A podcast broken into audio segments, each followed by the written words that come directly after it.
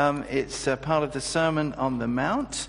Uh, you'll find it on page, if you're looking in the church Bibles, uh, page uh, number, I'll get it in just a moment, 968, page 968. And we've been looking for the last few weeks at these uh, very key statements that Jesus makes right at the beginning of this piece of teaching, which has been called the Sermon on the Mount. These little phrases that begin blessed. Blessed are so and so. Blessed are so and so. They, they've, been come, they've come to be known as the Beatitudes because the word uh, in Greek is connected to that word beatified, to be blessed. And uh, it kind of is a, a reference to that first word. And as we saw a few weeks ago, being blessed at the time is what everyone wanted to be. Everybody in Jesus' culture at the time pretty much wanted to know God's blessing on their life. They wanted to know what it would be like to have God in their lives. They wanted to be kind of in the right place with God. They wanted to know the blessing and favor of God in their lives. Maybe we, we don't perhaps identify with that in the same way today, do we? But there are many people, uh, maybe uh, you're among them. Um, certainly, friends we'll have outside in the kind of generally in our culture and around, maybe family friends. If you said, "Would you like? Would you be interested in knowing more of the spiritual?" They would say, "Yeah, actually, I think I'd be interested in knowing more of the spiritual. I'd like to know what spirituality really is." There's a huge kind of um, market going in in getting books about that kind of stuff. And Jesus is saying to be blessed by God, to know the spiritual, this is what it's like. Of course, the people then connected what it meant to be blessed of God by what they knew of Him from their Jewish backgrounds. Today, uh, it's different. But if you like, there's that same hunger. And Jesus has been teaching, as we've seen, about the kingdom of heaven. That's what's been going on before chapter 5. That's how this whole Sermon on the Mount gets going. Jesus has been around the, the, the, villages and the towns in various parts of Palestine preaching about God's kingdom. Uh, and that phrase meant something to the people who heard it. They were all looking forward to what God would do. The Old Testament had prophets had promised that God would do something, that God would intervene, that God would make himself known in a new way. And they, they kind of captured it in this phrase, the kingdom of God. That's what they were looking for, ready for God to do his thing again, you know, something that God would do. And it was tied up in this idea of the kingdom of heaven. And Jesus had been talking about that, but not only that, he'd been doing things as well. As we read in the previous chapter, he'd been doing the kind of things that God could only do. The kind of uh, uh, activities that were associated with these promises of, of the king who would come. And crowds of people had kind of gathered to hear it. And there were so many of them that Jesus eventually, chapter 5, verse 1 tells us, takes those who were, you know, the really keen ones, if you like, those who really wanted to, are willing to climb the stairs. You know, if I said to you all now, go up to the gallery and join the young people in the back row. There they all are, up in the back row. Hi, guys, you are right up there? Yeah, good, okay, yeah, good to see you, yeah. Um, so if I said to you, those who really want to know, you know, well, I want you all up in the gallery, well, maybe some of us would make it, not all of us would. But if we really wanted to know, we get up there with the young people and join them in the back row.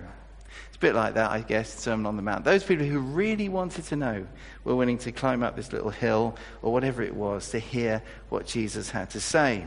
And so they do that, and he starts speaking. And it's in chapter 5, verse 1. Let's read it.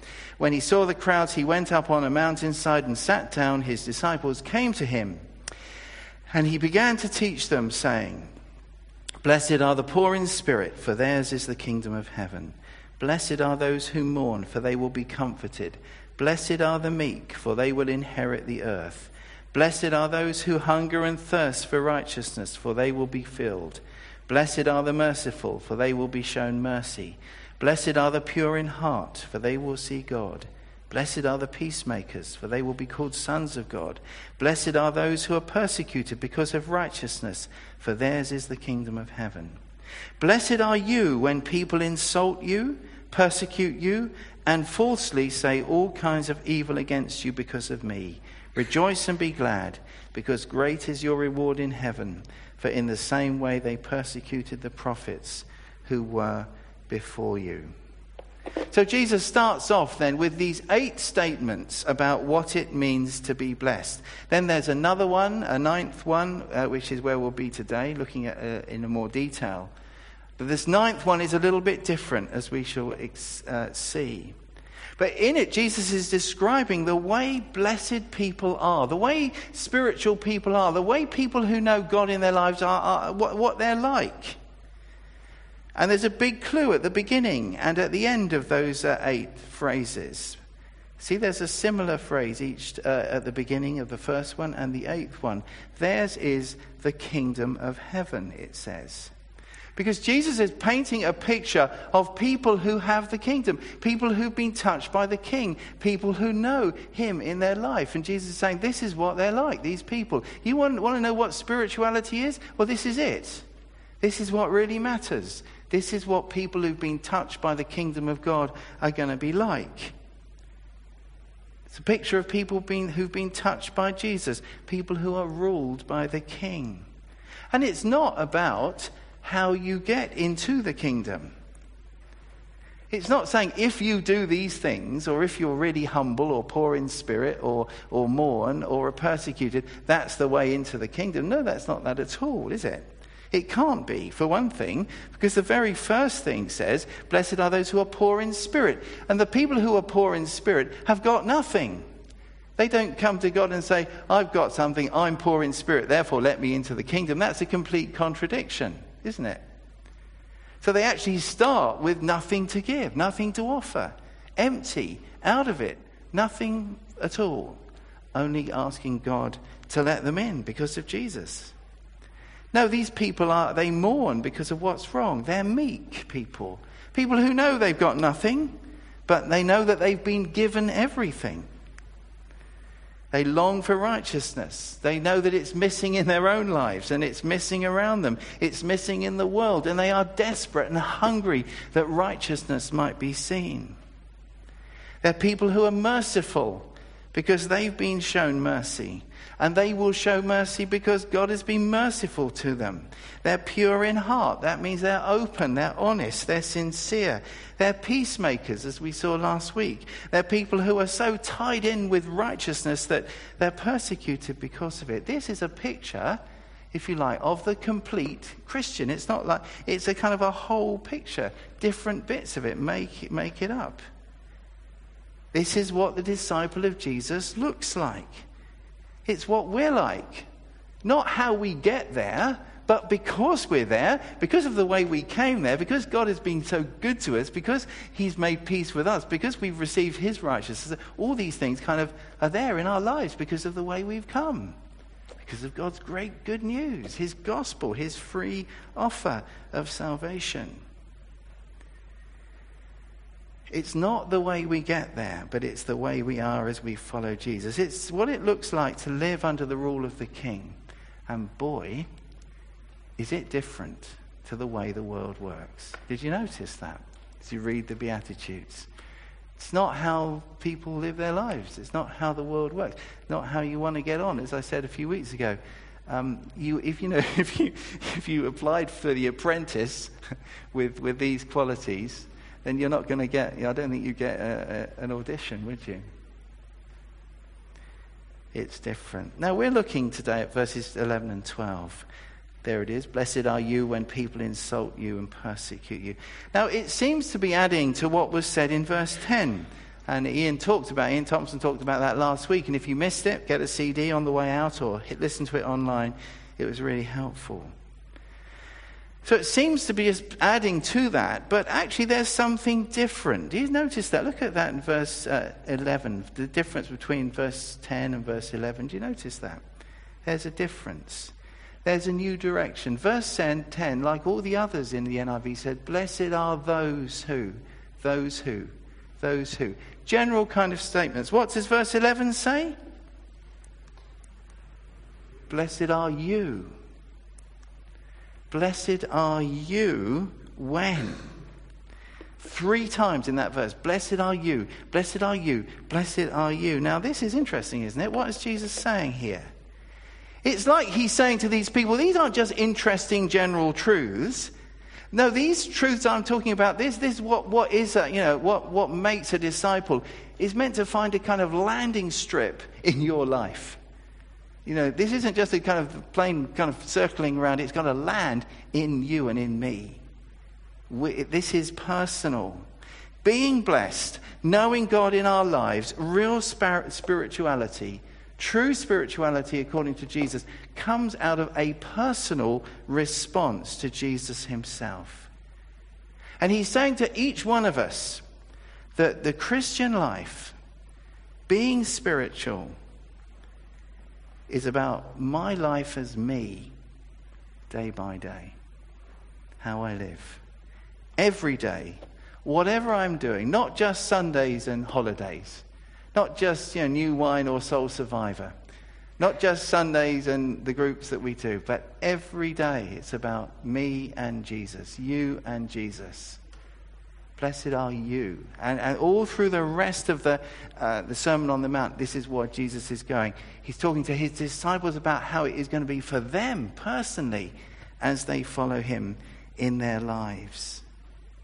So Jesus expects disciples to be close by him, to be with him, to be known as his friends. Jesus is saying, This is a life to be lived, it's personal. And we need to realize this, don't we? If we're looking inside at Christianity, or if we're living, wanting to live as believers, it's to be personal. Jesus and me, Jesus and you. Obviously, with others, it's great that we're with other people, but you can't depend on other people for that life.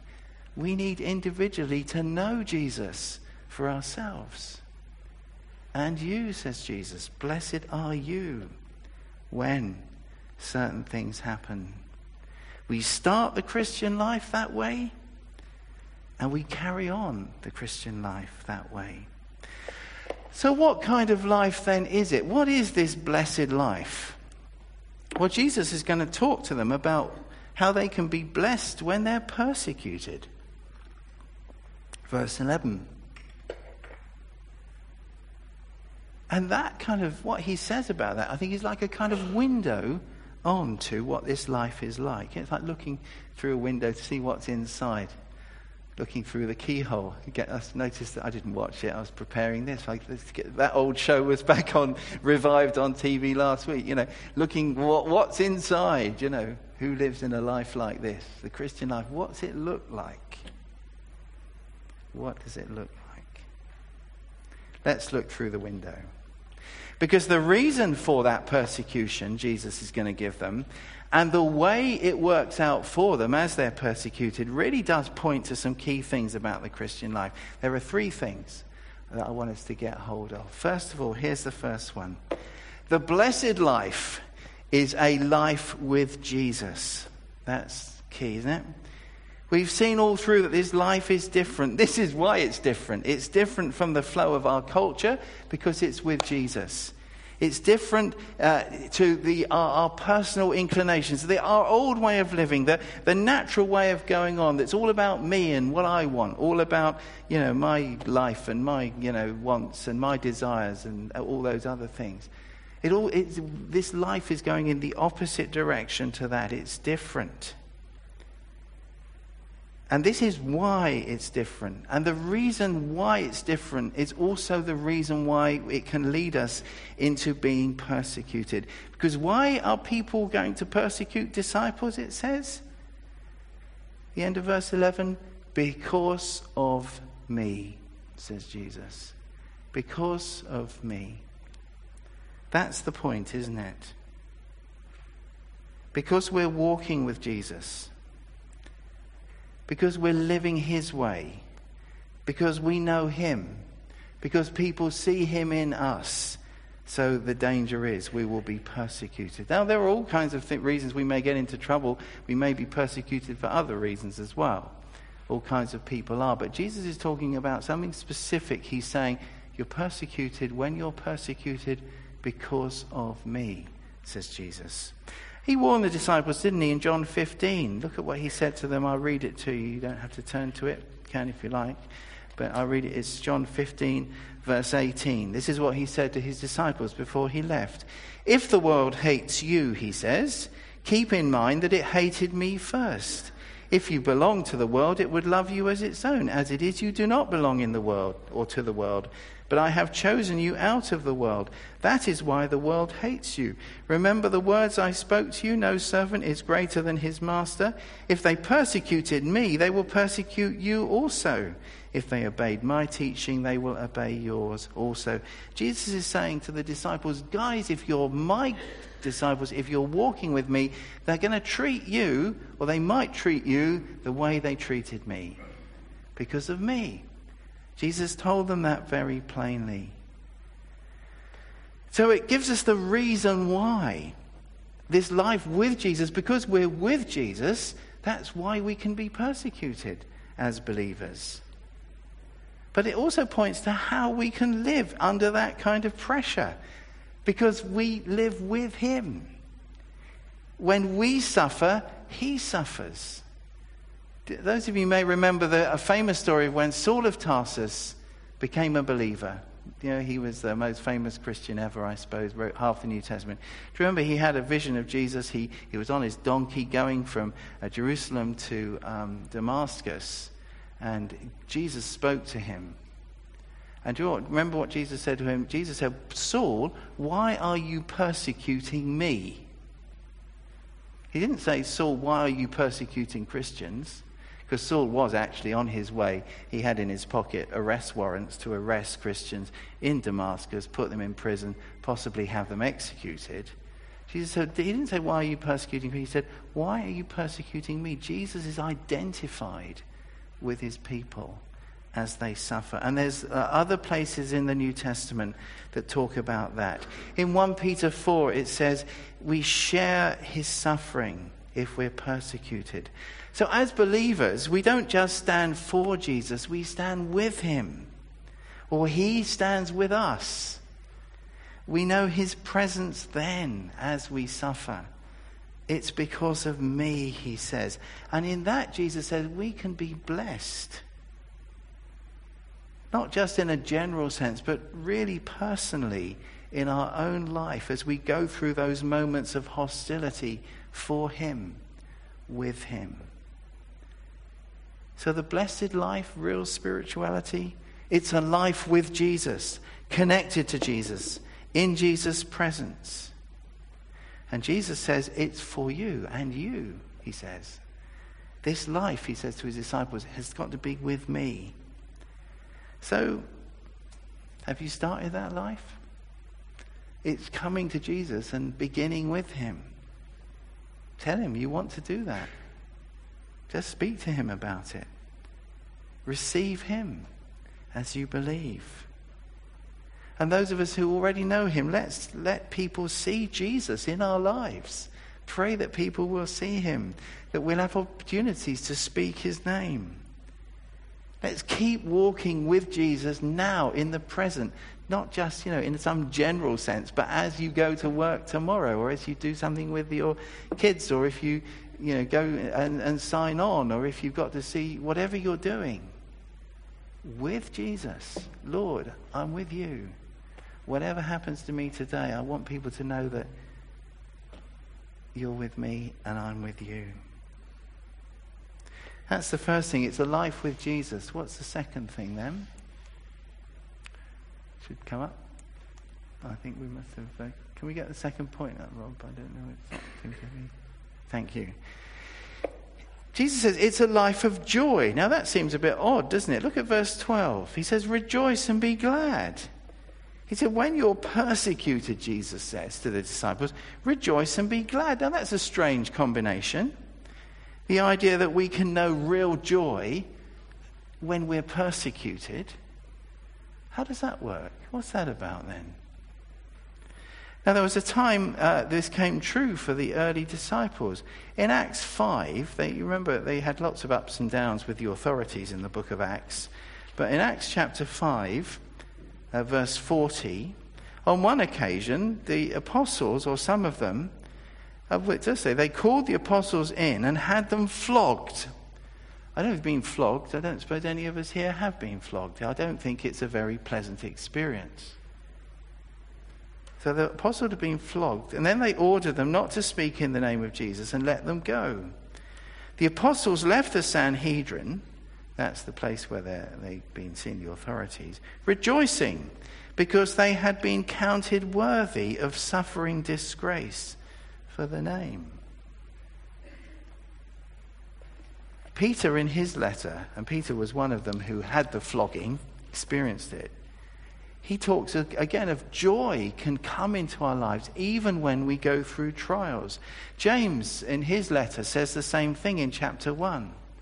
Where does this joy come from? Not in the suffering. People aren't saying, oh, yeah, this is great. You know, hit me again. I'm really enjoying this. That's not it at all, obviously. But it's the joy in somehow knowing Jesus with you as you suffer for him.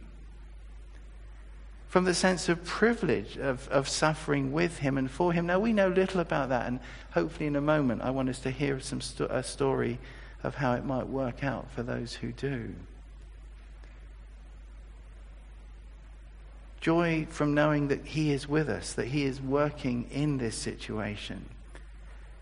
And that has been the experience of believers through the ages. If you read their stories and hear what they have to say, many of them will say, In it all, I knew such amazing joy, even as I went through great persecution. Now, I think this can take a bit of time. As I say, I'm not sure whether as someone is hitting you, you're going to be full of joy. Probably your brain is telling you that you're hurting at that moment, I would imagine. I don't know. But it's interesting that James, in his epistle, he says, Consider it pure joy when you go through various trials. You know, it, it, this is something that, you know, as part of the process, it takes time to contemplate. It may be a process of, of finding Christ's presence in that persecution. It's not a simple, glib thing. And again, if you read and listen to the stories of those who've been persecuted, they will talk of that, that, that, that somehow much deeper awareness of Christ. Peter, in his letter, chapter 3, talks that, um, uh, of committing ourselves to God as we suffer just as Jesus did. 1 Peter 3, he says that. So when we're persecuted, you know, what we mustn't do is sulk, you know, and stomp off and, you know, say, God, I'm being persecuted for you. I'm out of here. You know, I'm not talking to you anymore. Otherwise, you know, we don't get that contemplation. We might just miss joy. And again, some people may find themselves doing that. So the Christian life, the blessed life, is a life of joy, even in persecution, because Jesus is with us.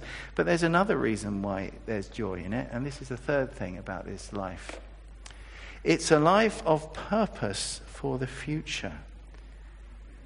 Verse 12 Rejoice and be glad, because great is your reward in heaven. Because, uh, for in the same way they persecuted the prophets who were before you. Jesus tells the disciples to rejoice because there's a reward coming. He's saying that this life is not all there is. Now, you know, when I was young, I found it very hard to get my head around that possibility, and maybe some of you are finding that. Believe me, as you get older, it becomes more easy to get your head around the possibility that there's another life, that there's something more than this life. And Jesus is saying this life is not all there is. He's saying there is a new life with Christ that's coming next for believers, and there are rewards. You know, the Apostle Paul in his writings talks of a prize, at, like at the end of the race. Uh, and Jesus talks of giving crowns. Here again, he talks about rewards. Now, I, you know, again, try and get your head around this. It's not you know, forget like the Oscars or even the Olympics or, or the BAFTAs or something where people kind of get prizes and rewards. No, think about this. What, when people say this was really rewarding, what do they mean? What do you mean when you say something's rewarding? It's satisfying. You know, it's, it's the best feeling that you get, you know, when something's been done well or when something's been worthwhile or, or you know, it, it's that kind of reward. You say, it's rewarding. And It doesn't mean you're, you're getting some kind of prize for it or you're going to get a certificate or an Oscar, but, but something in and of the self is, is rewarding. I think just take that that best feeling that you get when something's done well, hold on to that feeling and then multiply it by infinity. That's what Jesus is talking about. A reward, a sense of completion, a sense of fulfillment in a life that continues to be that rewarding throughout ever in an entirely new creation which isn't broken. where righteousness reigns, where sickness is gone, where Jesus is at the center of everything. Think of everything wonderful about being a human being. Everything amazing about being loved by God. Everything satisfying about serving Him well. Just take those little glimpses in your experience if you're a believer and mine. And, and somehow that's going to go on and it's going to be growing and it's going to be developing and it's going to go on forever. It's amazing, isn't it? That's a reward. that's something to look forward to. That's a sense of fulfillment. I, I, I, haven't got time to speak. I must stop because I'm going to go off on one in a minute. So. But just think about it. Yeah, what you've always wanted to do well for God, you know. I play the piano a bit. I'd love to play the piano. Fantastic, you know, to have time to do it, to develop it and praise God in that. Well, maybe there'll be a chance for some of eternity to play in a band, you know, and give glory to Jesus and you like managing things. You know, the Bible says, you know, we're going to rule the universe with Christ. How many galaxies are there out there? How many unknown worlds are there to, to you know, declare? I don't know. Read some of uh, C.S. Lewis's uh, science fiction. He, he kind of gets, around, gets his head around some of these things in an interesting way. We don't know, but we just get glimpses.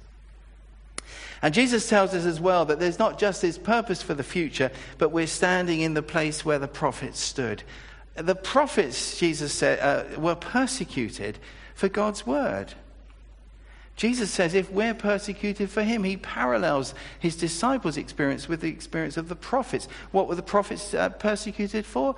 Bringing God's word. They were persecuted for God. Jesus is saying if you're persecuted for me, you're like the prophets who were persecuted for God. If you're being persecuted for me, you're being persecuted for God. Jesus, once again, as he often does, implicitly claims to be God in the parallel that he makes. If you're just wondering if whether Jesus ever claimed to be God, here's one of the ways that he did it. Says all the time in these kind of parallels that would have meant that to the people who heard him. We're in the stream, Jesus says, if we're disciples. We're in the stream of God's purposes coming from eternity past right through to eternity future. The prophets were in the stream of God's kind of revelation of salvation. Uh, and Jesus is saying to the disciples, You're right there, and it's going to go right on forever. So let's grab this truth. We have a future. We stand in the stream of all that God is doing. There's a reward, there's a new creation. There's the possibility, or not more the possibility, the certainty, if we're in Christ, of knowing that we can be all that we know we could be or hope to be, because we'll be raised with Him, like Him, forever. Let's not forget that. Let's just bear that in mind. Let's keep that in view. How do we not lose that from our lives? Particularly if we're young and life seems easy, you know. There's more, and there's that reward coming.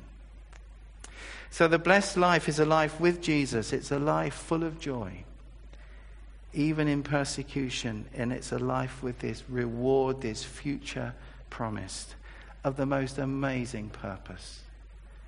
We just can't get our heads around it, really.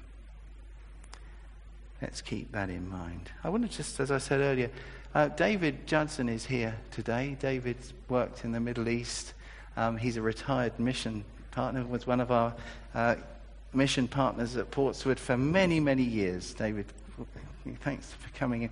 And I knew David was coming, and I asked David if he would be kind enough just answer a question just for a few minutes about, we've been talking about this promise of Jesus in Matthew 5. Now, you've known lots of Middle Eastern Christians, you've worked with them. Anything you can bring from your experience of, of, of how they know this that we can hear about this morning? It's reactions to, to persecution. Yeah. Um, wonderfully, more Muslims are coming to the Lord than ever before um, throughout the world, and particularly in the Middle East. But of course, with that, persecution increases. And we sometimes say there are three possible reactions to persecution. You can either face it, or you can flee, or you can flop, give in to it. Um, and we do praise the Lord when people are actually facing persecution straight up front. And I think of Christians in Egypt last year, um, when a lot of, as a result of the um, problems that they were having there, a lot of churches were, were burnt and Christians were facing extreme persecution and they didn't retaliate. They were told by church leaders not to retaliate. And this was amazing because in the Middle East, there's a honor and shame culture. And if, you know, if, if John, if, if you rape my sister, then to preserve the family honor, I would kill you. It's that sort of thing. And so there's always this, this reaction. But the Christians didn't react. Uh, and that's been a tremendous witness under, under persecution. And they've even gone further and protected Muslims while they've been praying in Tahrir Square, Christians standing around them. And a positive witness to, to turning the other cheek, which is in the, the Sermon on the Mount, um, which is so opposite to what the and, and we, we, were thinking last week about being peacemakers, that, yeah. that, that they're absolutely doing that as well. Actively doing that, mm. yeah. But then on an individual basis, um, of course, individuals have to face persecution, especially when they come to the Lord from a non Christian or Muslim background. I'm thinking of one young man that, that we've met out in a Middle Eastern country who came to the Lord and openly associated with Christians and as a result, his family heard about it, his friends heard about it, and they gave him the ultimatum a few years ago of con- return to Islam or be killed, return to Islam before the end of Ramadan. And so his case was taken up by Christian friends, and he was advised to leave the country. And they didn't want him to get lost going to a Western country. They sent him to Malaysia to the Baptist College in Malaysia. And he spent a year there and being strengthened in his Christian faith, met a, an Asian lady there, and they married, went back to the Middle Eastern country. And he started, through his witness, to win over his family. And um, they, instead of being completely against him, were supportive and he, his wife was expecting a baby very recently, and they returned to Malaysia for the birth. And then um, he returned and was arrested at the airport and imprisoned and was eventually released. And um, he had the support of his parents by now and he had to return just in the last um, couple of weeks. He's having been forbidden to, to uh, they confiscated his passport, but he's been given back his passport and has returned to um, Malaysia to be with his wife and new child. But his parents accompanied him on this journey um, to give him full protection in case he was stopped at the airport. His life has been completely changed by the Lord, and it's now having a, a positive mm. testimony. So, even w- through the persecution, he's come through this and intends to go back to his own country and remain as a witness there. Mm. Okay, thank you. That was helpful. Thanks, David, very much. Thank you. If you want to talk with David more afterwards, then feel free. I'm going to hand back to Sim now. Thank you as we continue our service.